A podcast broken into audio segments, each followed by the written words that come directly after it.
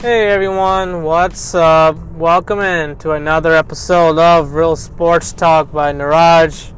As always, you can check me out on Apple, Spotify, Radio Public, Overcast, and as well as audio audio.io uh, to listen to some of the best segments of my podcast. Um, you know, from past episodes to the latest content. Uh, definitely share and check it out. Uh, we'll definitely appreciate it.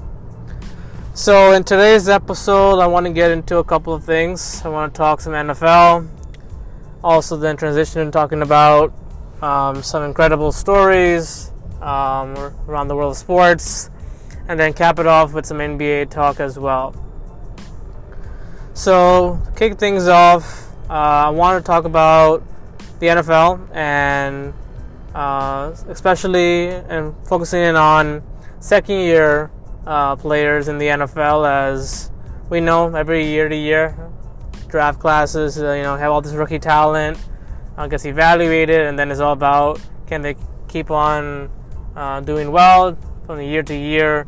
Um, so there's a lot of you know promising uh, second year players in the NFL um, that are looking to make you know difference and I kind of talked about the quarterbacks in the beginning, way back when the summer started. You know, talked about the wide receivers. So now I want to talk about the running backs. Yes, running backs. Running backs obviously have been viewed, um, you know, obviously uh, really it's, it's really been uh, a change in how running backs are viewed. You know, it used to be all about kind of getting that lethal running back and being able to you know, center your offense around a strong running game and, you know, being able to kind of draft and do that. And we've just kind of seen that running backs in the NFL, uh, they show dominance for six, seven, eight, nine years. And then it's pretty much after the age of 30, teams start looking for another running back. Now, having said that, there are some cases of running backs who have kind of, you know, stood the test of time, uh, like Frank Gore, you know, for one Adrian Peterson you know, Emmitt Smith, you know, Jim Brown. There's a lot of greats that have been able to kind of defy time and age and really put up great numbers regardless of their age. And so, look at the running backs heading into year two of the NFL. Um, there's obviously a lot of promising talent, and I just want to rank like my top five running backs um, that are poised to have a big 2021 NFL season. I'm going to rank them, you know, in my top five. I think all of these running backs have a fairly good shot um, of having a big year. Now, some may, um, you know, go through certain you know, situations where they may miss some games or they may not get a whole lot of touches, but I do see um, a lot of these running backs making impact and I'm going to kind of rank it based on that. Which running back will have the most impact, and which one may not have that big of an impact, could still be productive. So to start off at number five, I have Antonio Gibson, the Washington Football Team. Antonio Gibson, um, decent back. He put up some really good numbers last season 11 touchdowns, almost 800 yards rushing. He will have to compete with obviously Peyton Barber and J.D. McKissic there and Lamar Miller. Um, but Gibson showed some promise last year for the Washington football team. Um, their running game wasn't the best, but it was good enough to at least show up in some of the games that, that mattered. Um, that they won last year. Um, if he gets more touches his way, he's a player that will be able to contribute. I have a number five because I think that Washington, with the offense that they've had, they've you know added with Fitzpatrick and with McLaurin um, you know, adding Curtis, I think adding Samuel to the mix. Washington may throw the football a lot more this season. You know, Ryan Fitzpatrick obviously will be trying to fling it, and running backs in this system are going to be able to get a lot of touches, no doubt, but more importantly, out of the backfield. And I think that Antonio Gibson has a chance where he could really be, you know, have, have even a bigger year than he had last year. Um, you know, it just comes down to, you know, whether or not he'll be able to kind of what I'm looking to see for Antonio Gibson is just more to see if he can continue to have this kind of greatness that he had last season, in which he put up good numbers. You know, can he be that lead running back for the Washington football team? Um, I think he'll have a huge season. Um, and more importantly, for other than looking at the stats and all that, I mean, I really want to see if he's going to be able to be that lead running back for the Washington football team this year. And I think that's why he'll have a big 20. I think he has a chance to have a big 20, 21 NFL season if he can obviously start to you know hit those touchdowns early on, um, be able to maybe be good in the pass protection game. Those are the areas that I think Antonio Gibson can improve in and can make a difference. At number four, I have D'Andre Swift of the Detroit Lions. The Lions have obviously done a decent job of addressing their offensive line. You know, drafting Penei Sewell from Oregon. You know, they have Jared Goff at quarterback. Um, if D'Andre Swift can stay healthy, um, he's gonna get a lot of touches in this running game, and he can be that lead running back. Even the addition of Jamaal Williams there, I think what we saw from D'Andre Swift last year was pretty decent.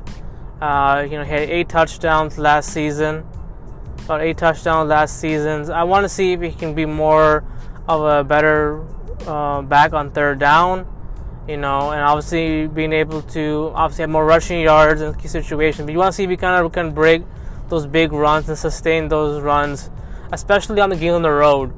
That's the thing for the for D'Andre Swift and the Detroit Lions. Seeing that running game be good on the road, and I think that he has a chance to do that. Um, because because you know they won't obviously put it all on Jared Goff. I mean Jared Goff will be able to do uh, you know quite a bit on this offense, but this running game will be important to have a balance. And I think that D'Andre Swift, I mean, had a promising start. I think he'll continue to kind of be really solid, and I think he could get close to that you know 10-digit touchdown mark in year two. So I expect big things from him. Just knowing that offensive coordinator Anthony Lynn is going to try to, you know, run the football, off play action. And I think that D'Andre Swift will definitely benefit from those touches early on in those situations. So I think he'll be effective, and I think I could see him be having, you know, obviously with um, Jamaal Williams in the background. I mean, they'll have a formidable running game, but I think D'Andre Swift can start to really emerge as one of those top running backs um, in terms of this this you know class here, running backs. I think they'll have a good shot to, uh, you know, make it happen. They have a good shot to make it happen. Um, you know, it all comes down to how the Lions really start and play um, as a team, whether or not their offense will be able to get points early on. I think you'll see running game be an emphasis, um, just because of protecting Jared Goff and seeing if he can, you know, benefit from a strong running game. At number three, um, I have J.K. Dobbins of the Baltimore Ravens. Now, I do want to mention um, Cam Akers would be on this list if he, you know, unfortunately he got hurt um, in the offseason with the Achilles, I believe. So Cam Akers for the Los Angeles Rams would have been on my list, but uh, unfortunately he's going to miss the season. So the number three, I went with uh, J.K. Dobbins. J.K. Dobbins of the Baltimore Ravens.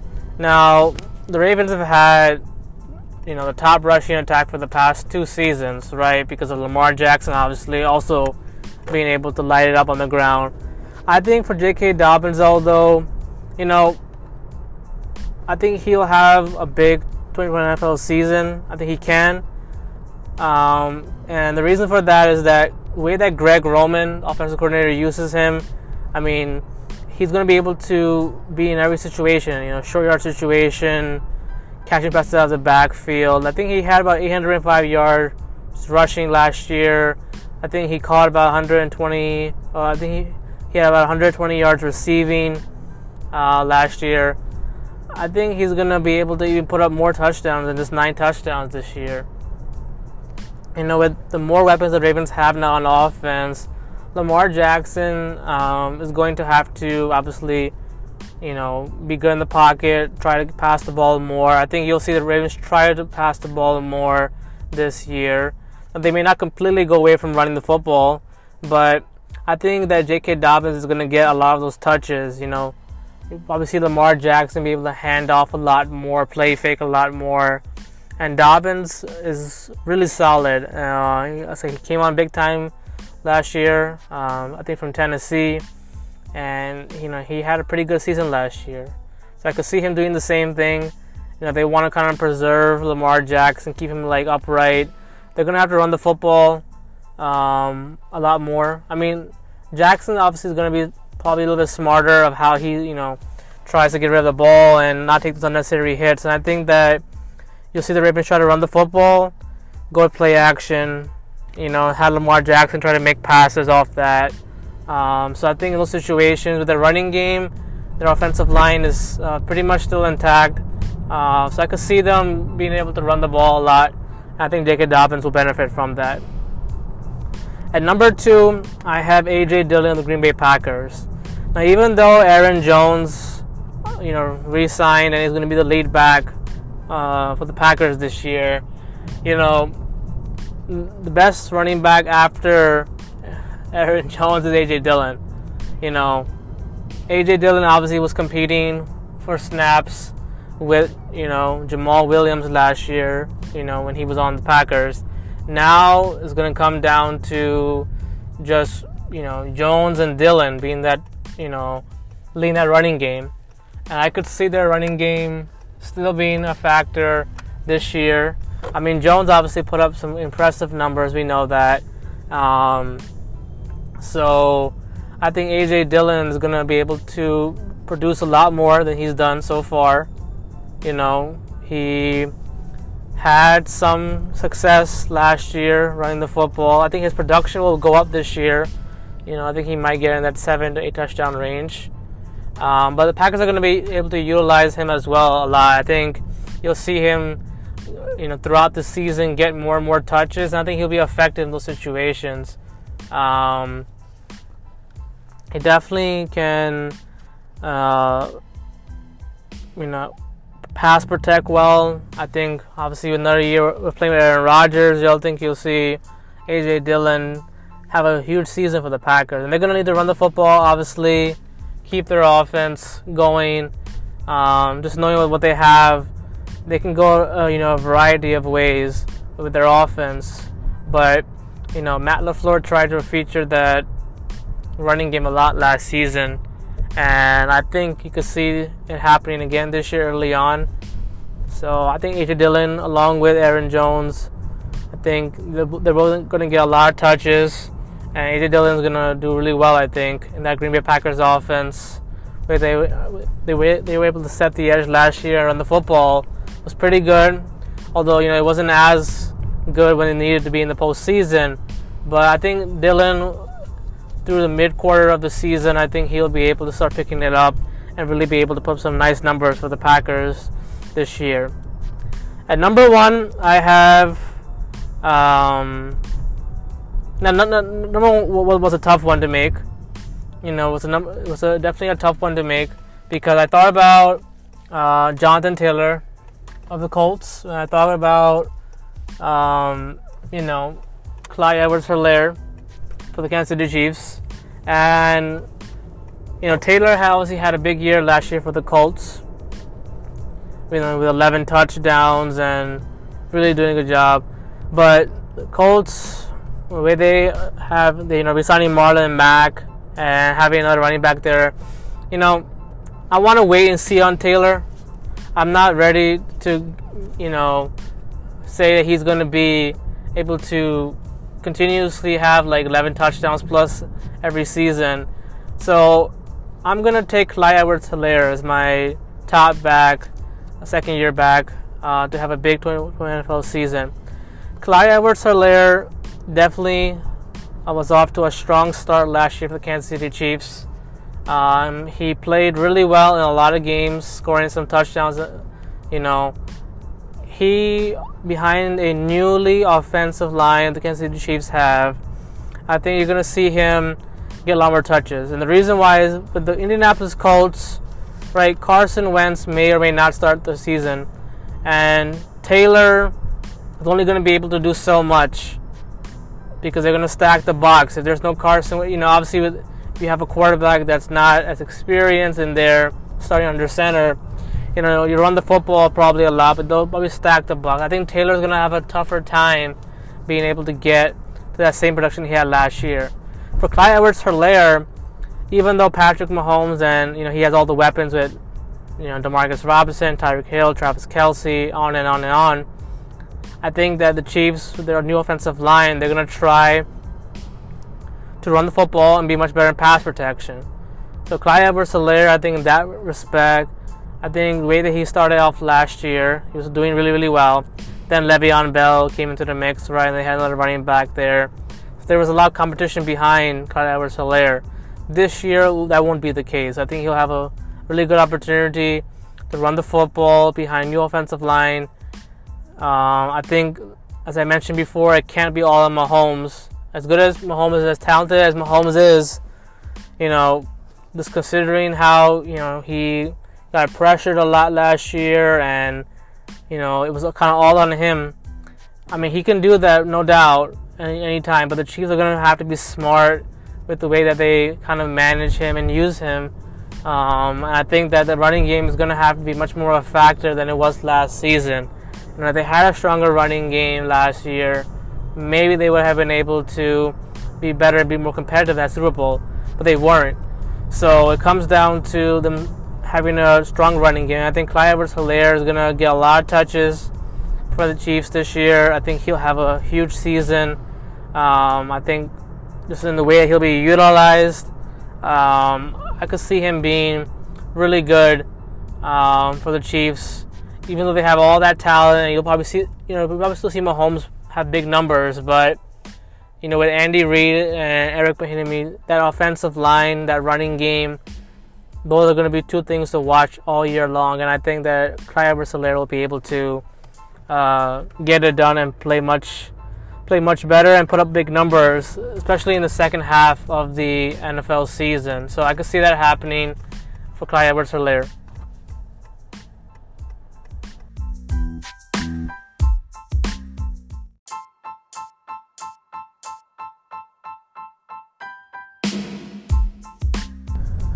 So in this next segment, I want to talk about Carli Lloyd, um, who is one of the greatest women soccer players um, in history, and she will be retiring at the conclusion of the National Women's Soccer League season, and as well as after competing with Team USA in some um, exhibition, you know, friendly games uh, later on in the coming months.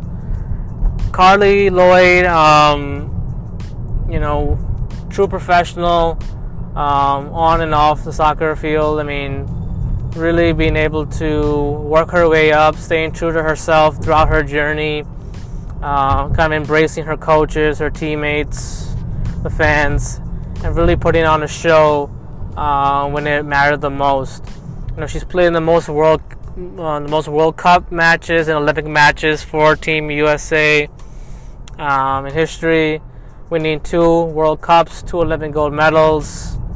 Um, you know, she you know kept adapting to the different things in the sport. You know, you know everything that the sport threw at her, she was able to really come through with flying colors. You know, battling through that adversity of being doubted and uh, not, you know, saying they're not talented enough, not good enough. You know, all those things are always said about a lot of athletes in any sport. Uh, but Carli, Carli Lloyd took that in stride. Um, she really just enjoyed being out there and competing, um, playing a lot of international matches, uh, with incre- you know, setting impressive records along the way. And I think one of her most memorable highlights was back in 2015, the World Cup against Japan, which she had a hat trick. I think she's had about eight at, uh, hat tricks in her career, and so you know she's always talked about just being able to embrace the sport, not letting anyone change you, kind of staying true to yourself, and, and being really good. And so Carli Lloyd, uh, leaving behind a really impressive legacy. A lot of players obviously enjoyed playing with her a lot and will continue to do so. Um, she is from New Jersey, from Delran, New Jersey. You know, Rutgers. Uh, you know, graduating from Rutgers University. Really came a long way, which she had an early, um, you know, she had an early uh, passion towards soccer, and she competed her way up, um, being able to kind of go through those competitions and, and events, um, and you know, when it's all said and done, like her career is right up there, on you know, one of the best um, in the game. You know, and the biggest thing that she, you know, even throughout all like the changes to uh, the roster and the games and stuff like that, she, you know, she has a special bond with a lot of players on that team. I think you know about 13, 14 years, um, you know, playing for I think six different teams playing for six different clubs throughout her career. Um, and she kept pushing herself. You know, she pushed herself a lot. Um, you know, being able to con- kind of compete in a lot of matches, and you know, obviously being a leader as well. You know, being a voice for a lot of the changes um, that you know team, you know, USA and women's soccer really wanted to embrace and talk about. She, you know, brought uh, you know a lot of great attention to the sport.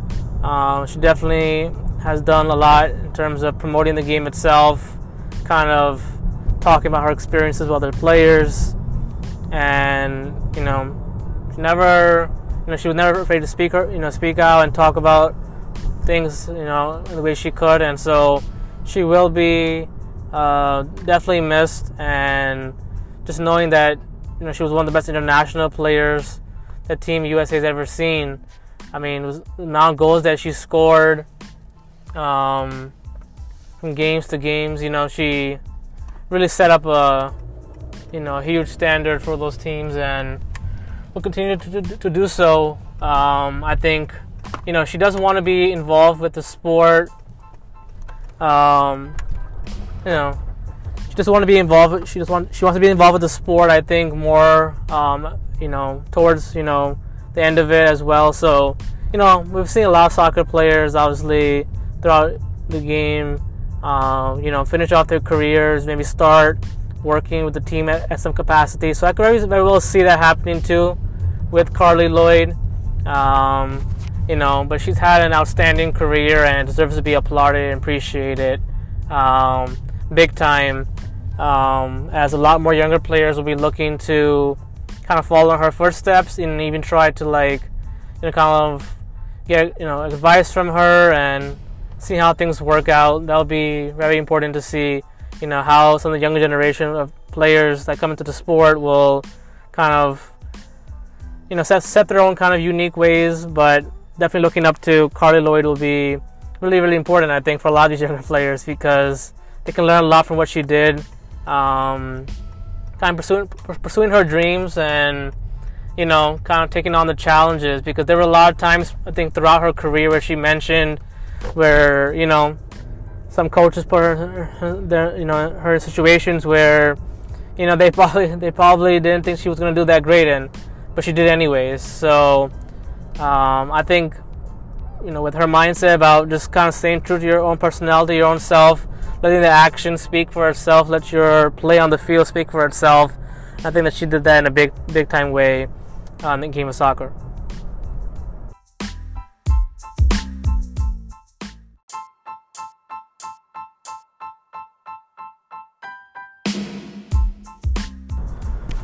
So in this next segment, I want to talk about um, a really uh, nice and touching story um, that took place in boxing this past weekend, and that is of Nico Ali Walsh, um, who is Muhammad Ali's grandson, debuting with top rank um, this past weekend, and uh, in his debut, um, winning with a knockout over Jordan Weeks in a middleweight bout.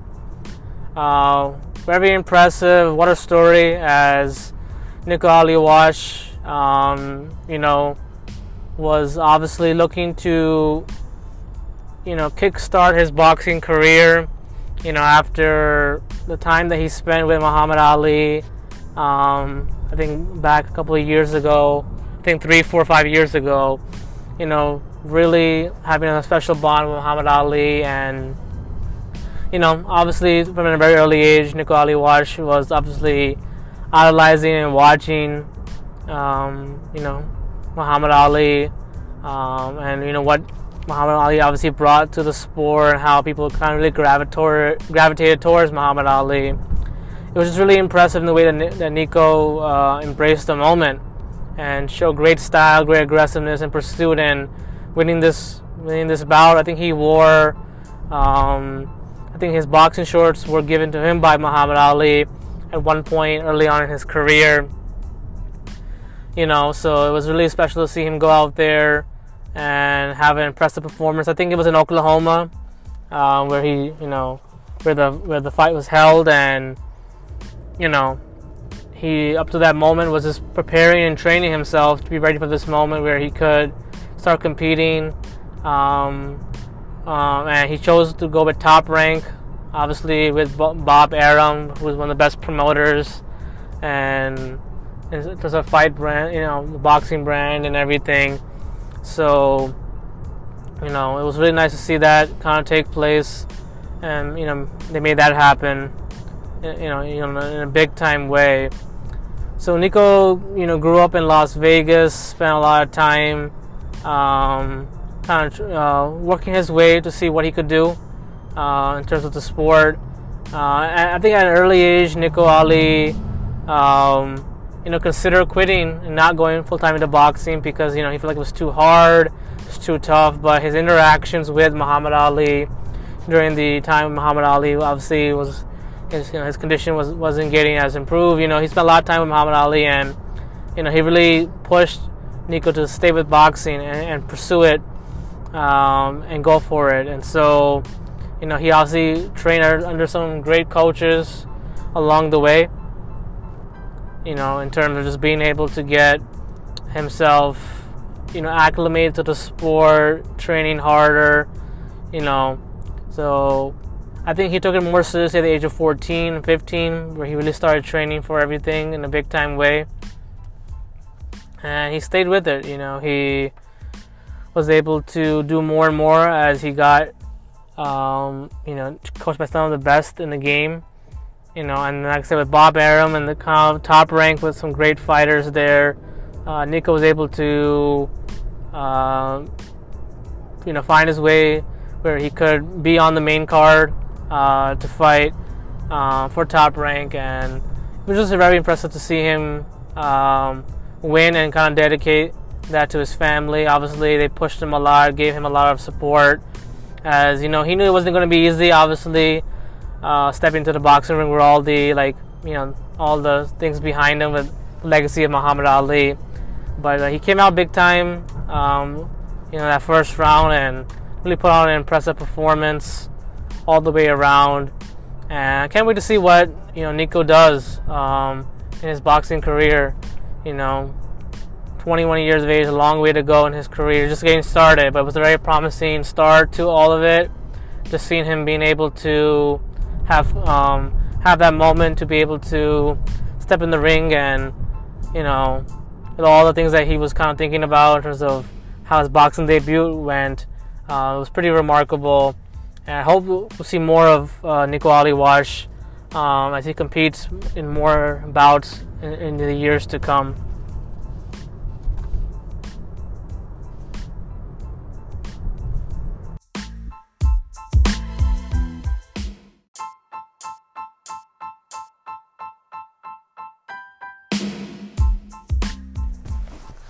So I want to wrap up today's episode by talking about the NBA a little bit and the report and the announcement coming out of the NBA uh, 2021 season starting up in October and the games that will be this year on Christmas Day. Can't wait to see how things will unfold. It's going to be a huge uh, season. Obviously, you know, new faces and new teams. You're going to see a lot. Um, of the best talent. Um, obviously in the Western Conference, no doubt, but also the Eastern Conference with Milwaukee, obviously the defending champions, Brooklyn being healthy and loaded to go, uh, Miami, obviously, you know, Chicago, the Knicks. It's going to be really fun to see how everything kind of goes down when the season starts. But looking at the games that were announced, uh, the Bucks will open up their season um, against the Brooklyn Nets, and that obviously was a thrilling series we saw in this past year's postseason where it went to Game Seven. So, you know, opening night in Milwaukee with the Nets coming to town is going to be a big time match. We've seen Kevin Durant, Giannis go at it once again. Uh, look at the, some of the NBA Christmas games that will be taking place. Can't wait for Hawks and Knicks. You know, after what Trae Young was what did this past postseason and how that first round series went, the Knicks will definitely be looking to uh, make a statement.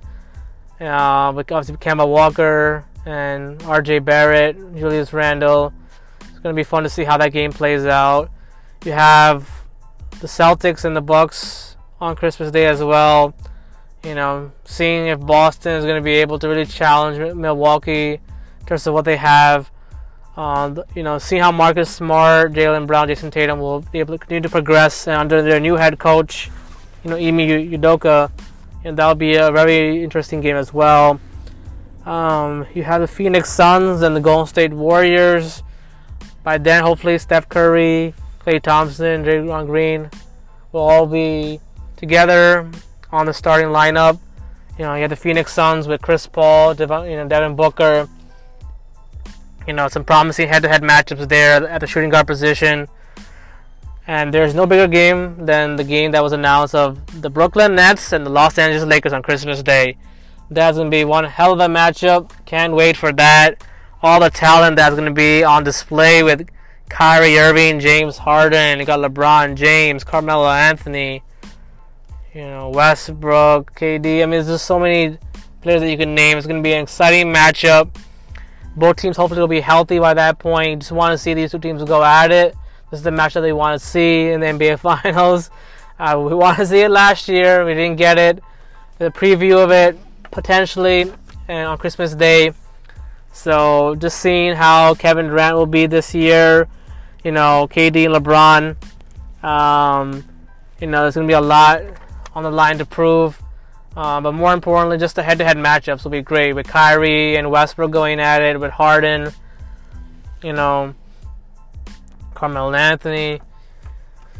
There's a lot to expect from those two teams, and you just want to see now which team's able to kind of get off to a good start, kind of build through early games. So you know that'll be fun to watch out for. Um, you just want to see if Steve Nash will be able to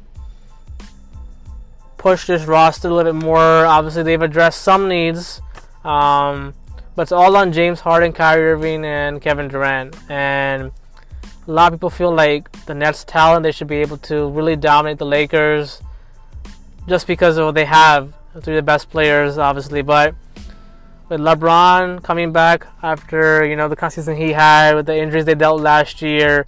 Anthony Davis is going to definitely be looking to bounce back and have a big season.